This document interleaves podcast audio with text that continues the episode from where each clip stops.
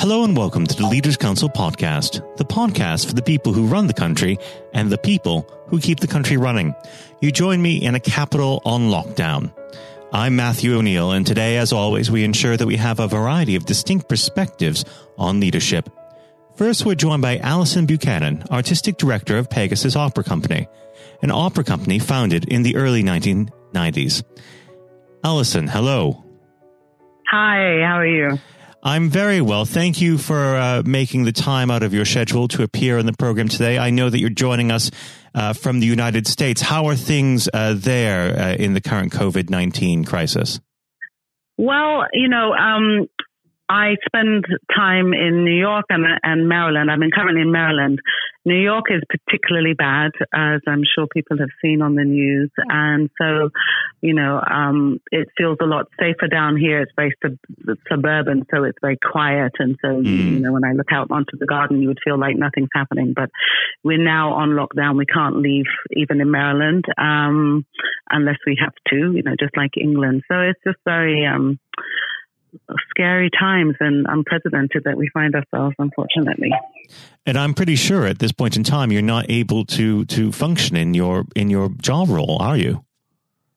Well, no, you'd be surprised. I just actually got off the phone with um, my staff and executive director, where we've now every week, which actually we didn't quite do as much as we as now. Every week we we get on Zoom and we flesh out because this is a good time for future planning. So that's what we are doing, and and actually it's, it's wonderful, and I think it's what we should do continuing forward because we're getting a lot done and putting our heads together and mm. brainstorming. So that's actually good. So a lot of businesses are finding this uh, this interconnectivity uh, that we're getting out of these uh, internet uh, services are making us actually do more to face to face than we would normally in our offices. Um, yes, that's I very true. I wonder how uh, many of these things will continue on after the period of coronavirus has um, uh, abated. Um, now, of course, I have you here to discuss the concept of leadership. Um, and I always like to start off that conversation uh, with a, uh, very simple question, uh, and that is what does the word leader mean to you? Well, for me, a leader is someone who brings people together, who not only um, helps steer ideas and sort of uh, uh, in, in our world, creative ideas and, and brainstorming about the future, but also I think a good leader is able to identify people within the organization and their skills, what skills they have, and to help them, you know, bring up those skills so that we are, it's like a collective, it's like a village, you know, so we all can um, do what's best for the organization. A leader is not someone who just says, do it my way, because, you know, your way is not necessarily the best way. Mm-hmm. And you might not have thought of other things. So, um, you know, my background, I've always, I've, I, I, have never run an organization per se, but I inherited um, Pegasus. I, I've been a professional opera singer of um, international opera singer for many years. And when uh, Lloyd Newton, who started Pegasus, um, passed away, you know, he said you, he wanted me in his will to run the company. We would argue when he was alive. He was a very good friend of mine, and he would say, "You're going to run Pegasus when I when I die," because he had lung lung cancer. Mm. And I said, "No, I'm not." so he put it in the will, and so there is a uh, a feeling of uh, I have a responsibility now to continue his legacy because he left it in the because it meant that much to him. And then other the singers that we help and and and, and support um, look to me and say, "Well, you are going to continue his work, right?" And I'm like, "Oh, well, okay." So it was like, you know, everyone was looking to me to continue. So I didn't have experience, so I've, I sort of had to learn, and so it's been a very interesting journey for me. Now, of course, coming from the world of the arts, um, it, that doesn't necessarily uh, be a, a good preparation uh, for leading a, a business. Um, mm-hmm. How did you make that transition? How did you uh, ascertain what you needed to do as a leader of this organization um, to uh, pull forward? Well, like I was talking about the village. So um, Lloyd had a wonderful uh, woman who worked for him called Sonia Hyams, and she was his project manager and worked a lot with the education side of Pegasus. And so I soon identified that she knew a lot more than I did, and especially in terms of grant writing and all those sort of the nuts and bolts of the company. Mm. So we, so we said, okay, let's call you the executive director and I'll be the artistic director.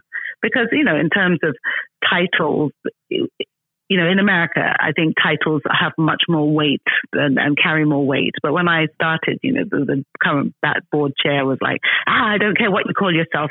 So it seemed right that because, you know, the, the stuff that Sonia does, I can't do.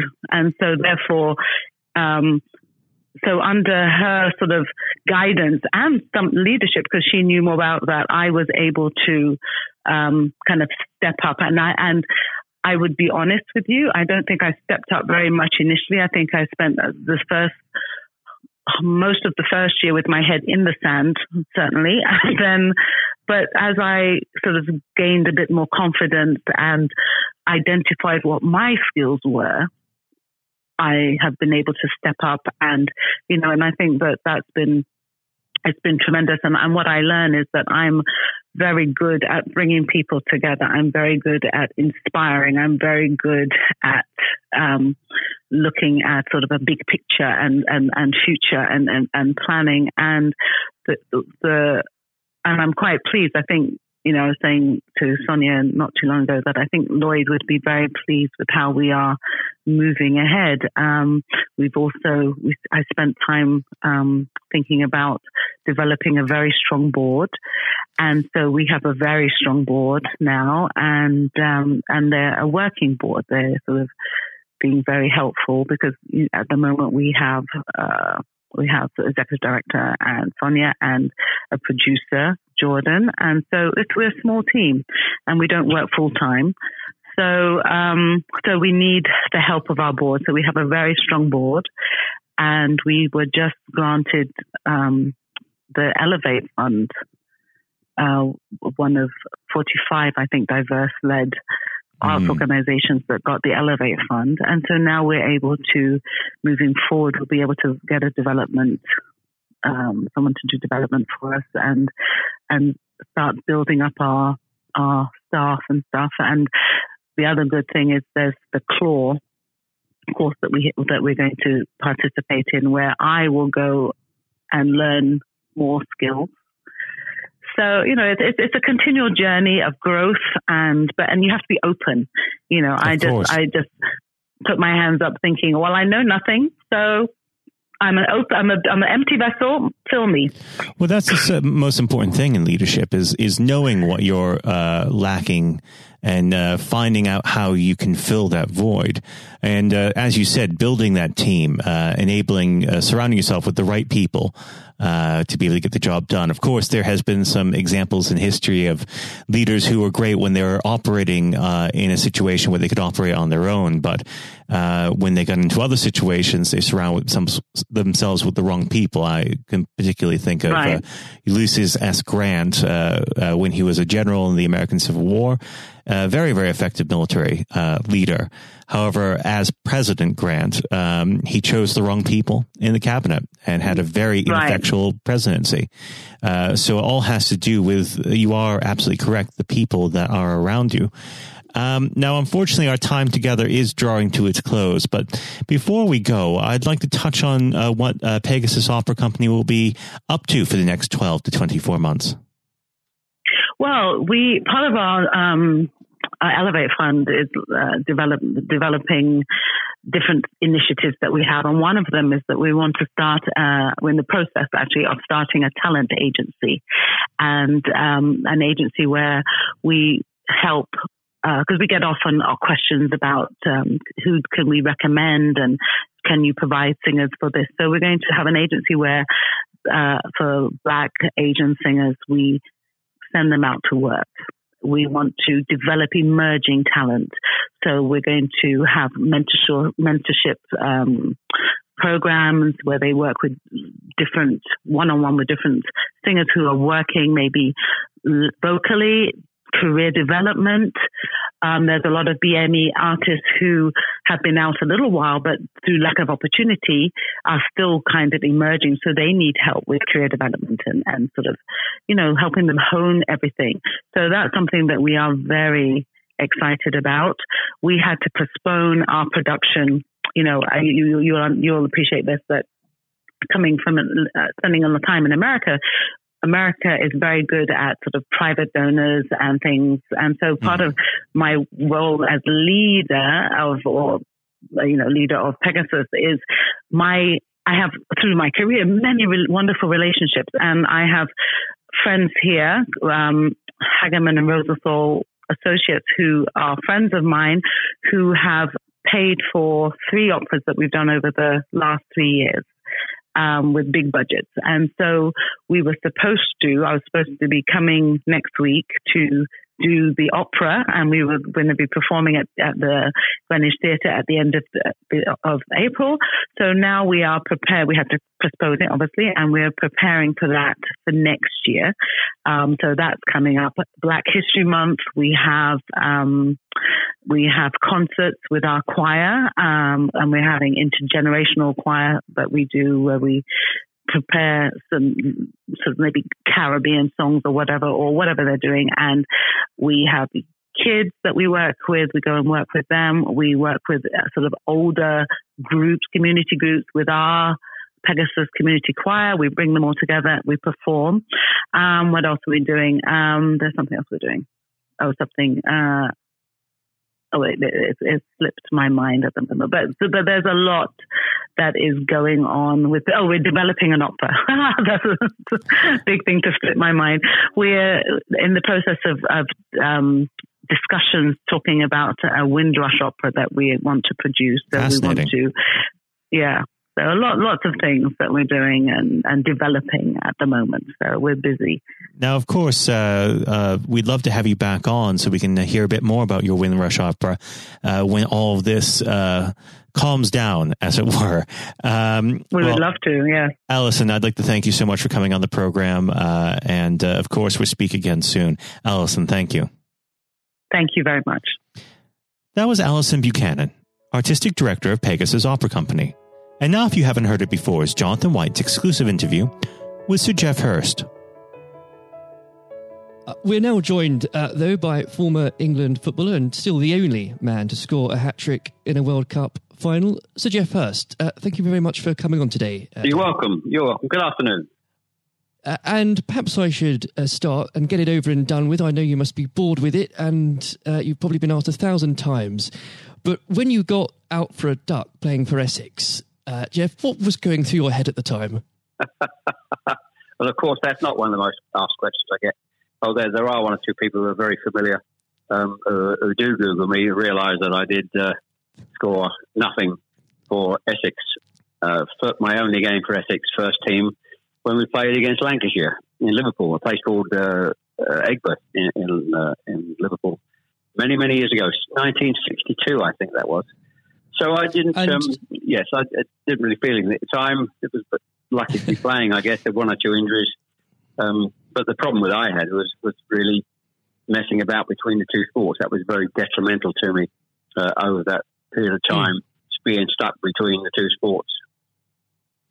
And I think uh, for those that uh, don't know, there's a there's a, another world that might exist where um, Sir Geoff Hurst was a, a first class cricketer and not perhaps a, a footballer. But um, whether it's business or cricket or, or football, obviously the importance of leadership it can't be understated, no matter what form that comes in. When you were at West Ham, uh, Geoff, and when um, Ron Greenwood first uh, uh, came along, he made obviously some pretty radical changes. Was this a man that genuinely inspired confidence uh, the first time you'd meet him? Absolutely. I mean, he, he was simply a, a fantastic uh, coach or teacher, if you like, of football. And uh, the, the quite always mentioned when we talk about Ron Greenwood, Harry Redknapp, who was played under him and has been very successful as a player and, and the manager over many, many, many years. He um, he's come across many coaches, of course, and managers during his time over years, I guess. He would still say that Ron Greenwood is the best coach he had worked with. He'd worked with. So you're very fortunate. I think you, you, you think you're lucky when you come across if you have a great teacher at school and uh, a great coach as we had in Ron Greenwood, and of course a great manager in Alf Ramsey. So to come across people like that of that caliber can have a huge influence on your your career, of course, and, and then your life, and that's that's quite purely the case. Absolutely. And in those early days um, at West Ham, uh, with with a manager like like uh, Ron uh, there, it's also important to have uh, uh, confidence with your other players, and of course they become your friends. Who did you look at to at the time uh, when to inspire confidence in yourself? Was it more? Was it Peters? I think probably. Well, I was very fortunate to play with the caliber of the players I did. Again, again, extremely fortunate to play with the captain um, of England and West Ham and Martin Peters, who was a fantastic player. And some, as far as Martin's concerned, I think sometimes he didn't quite get the uh, recognition he deserved. And what a wonderful player he was. In terms of inspiring confidence, I always probably say that the biggest influence uh, for me, I guess, would be the captain Bobby Moore. Although he was only uh, about eight months older than me, he graduated through the system probably three or four years earlier. He played for England in 62, four years before the final when I played. And so he, he was more looked upon him more as a senior player, if you like, not as a, a guy with the same age group as me. And I looked at how he how he uh, trained, how he acted, how he behaved, and how he played. And so he he would say, I would also say he was a big influence on me. One thing I would say about leadership, uh, what I do I do understand clearly all walks of life, leadership is at the top is absolutely vital for a, a for a business football team in any walk of life to be successful. And it's quite evident. I was in the motor trade for a long time as well, selling car warranties to car dealerships.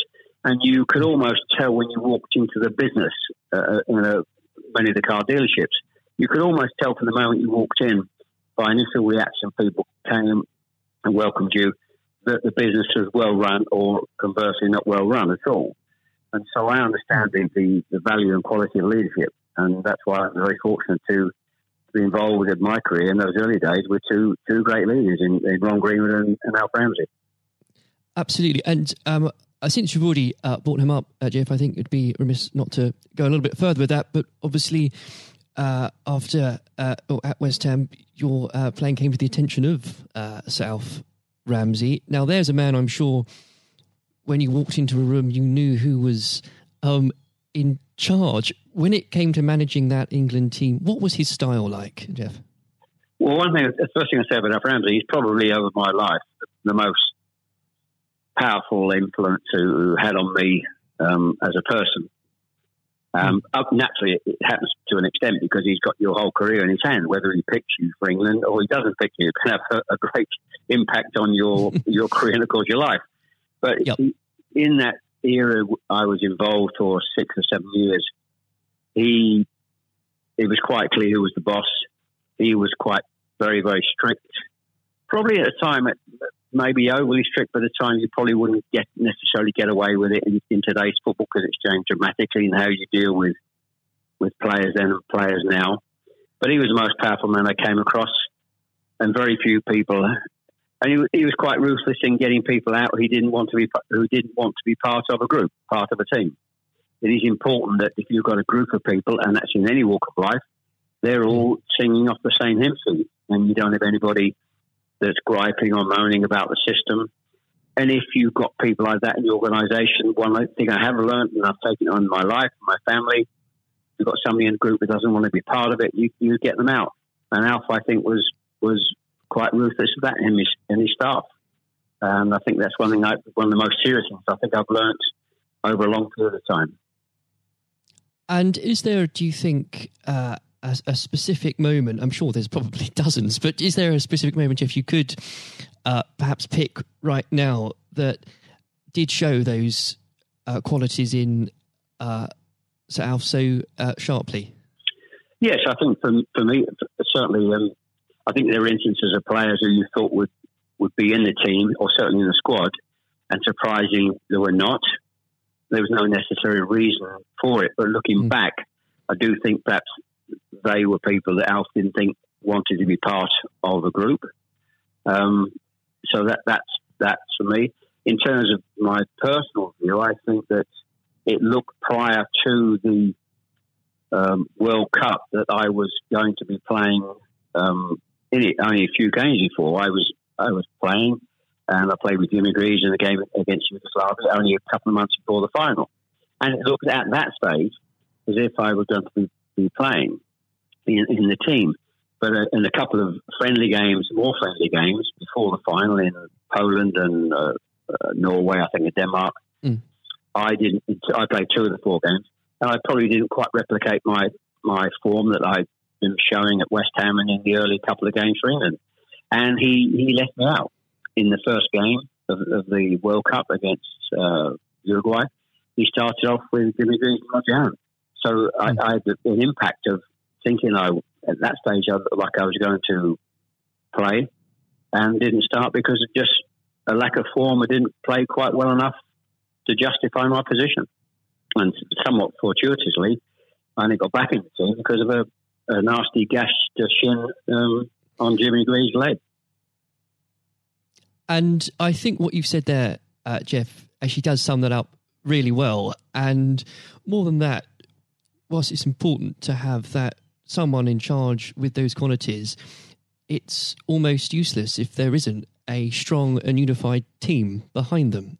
And there really must have been moments, if maybe there weren't, but uh, let us know in that 66 competition, the prolonged pressure on all of you, you know, the weight of a nation, did it get to you? Oh, not for me personally, no. I, I think, and I don't, uh, not for me, not for a second. I think mm. I was just happy to be, you know, be involved in the squad initially. Uh, not at all. I didn't. You're not aware of the magnitude of the occasion, really. Looking back, out, mm. So I never really felt. People talk about pressure a lot, and it's there, and people, players talk about, people talk about it in life. I didn't really feel necessarily feel any great pressure, pressure during the time I was there.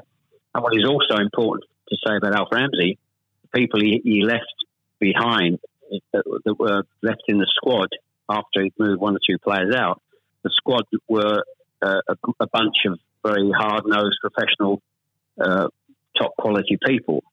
And that was again the leadership that Al showed. He, he got people in together that were very, very strong personally. Um, uh, and I think that was part of the success we had. We were very I always describe our, our group as hard nosed professionals. Uh, we have some great players, but overall, they were great hard nosed professional players um, and great quality people who we've kept in contact with, you know, over the years. And Geoff, I've got to ask, and I'm, I'm not making this up, I've genuinely heard that people do ask you whether or not you realise there were people on the pitch at that moment. I imagine you were busy on something else. Well, I, I did some theatre shows last year. They've gone fairly well, and we're going to do a series of uh, theatre shows. In fact, starting this week over the next uh, two or three months. And uh, at the end of the theatre shows, we have about 20 minutes where we uh, uh, allow the people in the audience to ask questions. And the, there's, I won't mention both. They're too long to talk about both questions. Um, one, the other one's a really stupid one. It's too long for me to tell you. It's absolutely ridiculous. but the, the, the other ridiculous question I get asked, did I realise there were people on the pitch? And of course, I jokingly say, yes, I was just about to, to shoot to score the goal.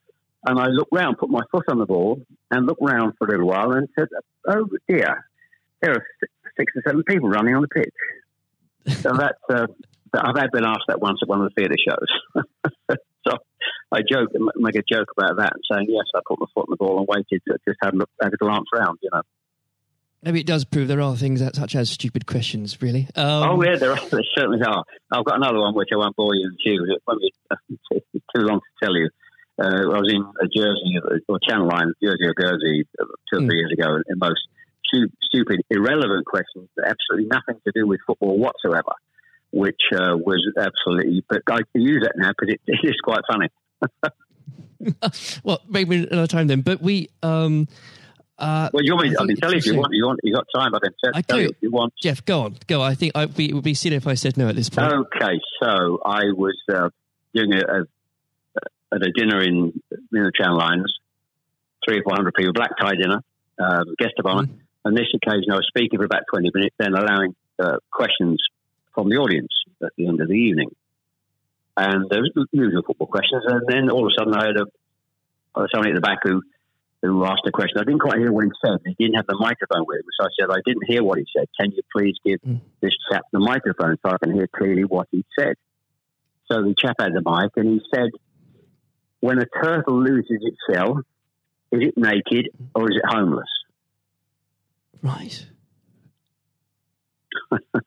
what, what a question! What a question! Uh, I think that would be in, definitely in the stupid category, wouldn't it? So we had a laugh about that. Is- uh, uh, well, uh, and we, you've got to have a patient of a saint, I think, sometimes to put up with things Well, no, like I that. just But then found, again, I found it amusing. I just found it amusing. In fact, some of the audience found it highly amusing as well. So it did. Uh, um, it did but make again, if laugh you, that day. put, if you can put up with my questions, you can probably put up with uh, anything. Um, but there, there would have become a point, though, um, Geoff. I think um, you, you were a young man when obviously this happened. When you must have realised that people, teammates, began looking at you for leadership.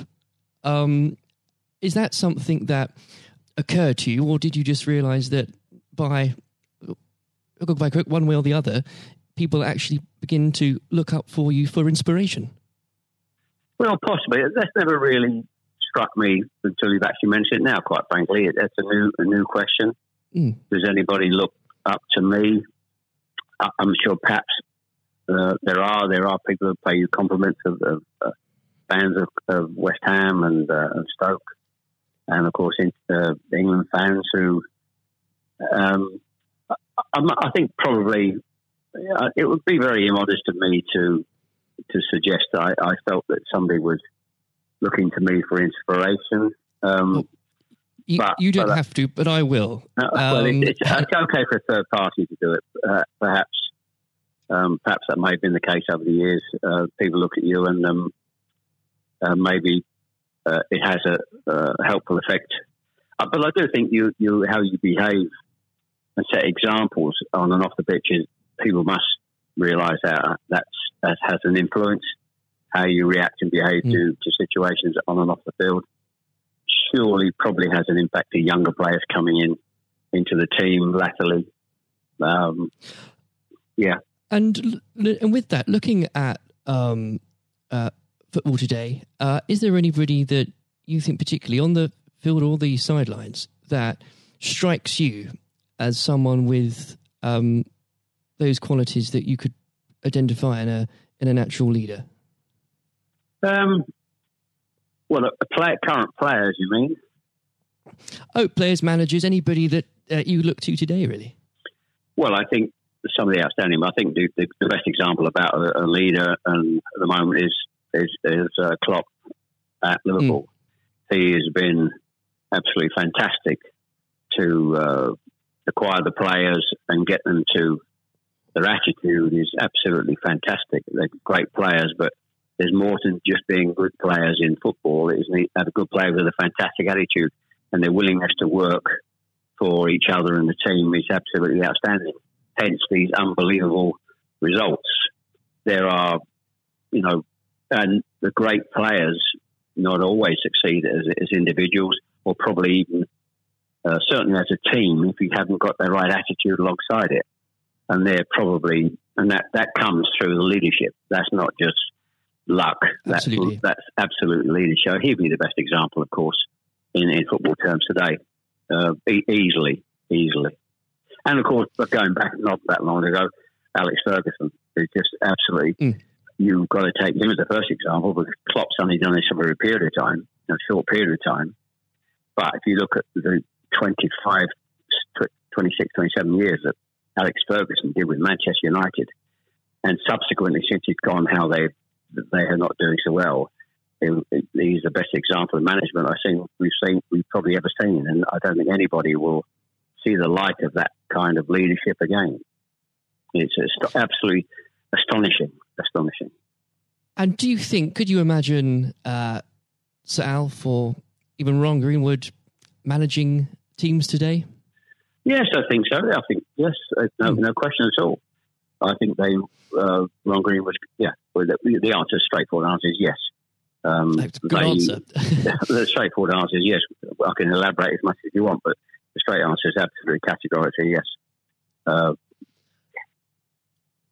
and with um, and I know uh, if we could talk about this probably for the next hour or so, but um, I'm conscious of the um, time. Um, looking um, back uh, through your um, playing career, perhaps especially um, your time uh, for England, who was it uh, that struck you more than anyone else on the pitch uh, that displayed qualities of not just leadership but uh, companionship and and level-headedness that you think that have stuck with you all these years later?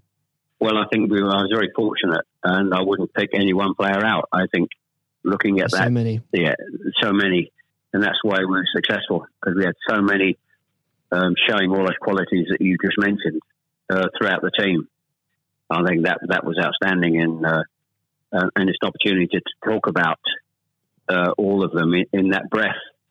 And there was nobody. And I'm going back from an earlier earlier question for me that um, all hard nosed professionals, good good teammates, mm. good socially, and that's why we kept in touch with each other on our golf days every year uh, up until about five years ago. Of course, with, with the uh, sadly dwindling, yes. numbers, we we still got on. Our wives got on all together all those years later. It didn't just finish after '66. that reunion, that camaraderie, that team spirit. Mm. Um, getting on with each other lasted for, for a long, long, long time. And I wouldn't and when it, when you put those those questions and how you categorize those, I would pick every one of the eleven players um, who you put in that category that were like that. There was nobody else; they were all outstanding, and I think that was a big part. I can't stress how big Absolutely. a part that was. And I've said that many, many times for the success of the team. We have some great players. It, we have some great players, of course, but without the attitude alongside that, going back to an earlier question, you, we wouldn't have been as uh, ultimately, ultimately as successful. Exactly. Without that, you, the, the the whole will never be greater than the sum of its parts. But with it, yes, the word the word is showed, team. The word is the word is team. Absolutely. And I always use the word team when I talk. Sometimes uh, together, everyone achieves more, and that that's the same in any walk of life. That, that's fundamental.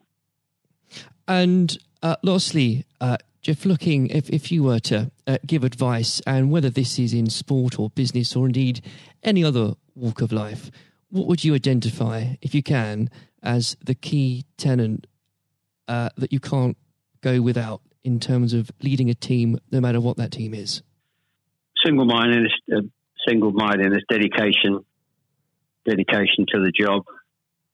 Um, thinking about that that that role, that job in leadership all the time. It's a huge part of your life. It, you, I don't think you can switch off when you're in, in business at the top level or sport at the top level. You may, you know, have a, have a couple of weeks holiday, but I'm even sure if, if these top managers and lead, leaders in all walks of life are away on holiday on a beach somewhere warm, I'm sure there's not uh, they will not switch off for, for two weeks um, and completely uh, not think about their role as the boss of an organisation. And I think that's you're completely focused. You're always thinking about uh, things, thinking about improvements, and it's just dedication and uh, uh, tuning your life to being successful. Excellent. Well, Geoff, on that point, thank you very much for joining us today. You're welcome. Very good to nice to have a talk about this and just go over the go over the past and just uh, refresh my my own memory about the quality of the players I grew up with. Excellent. Uh, another time, uh, it would be great to talk again.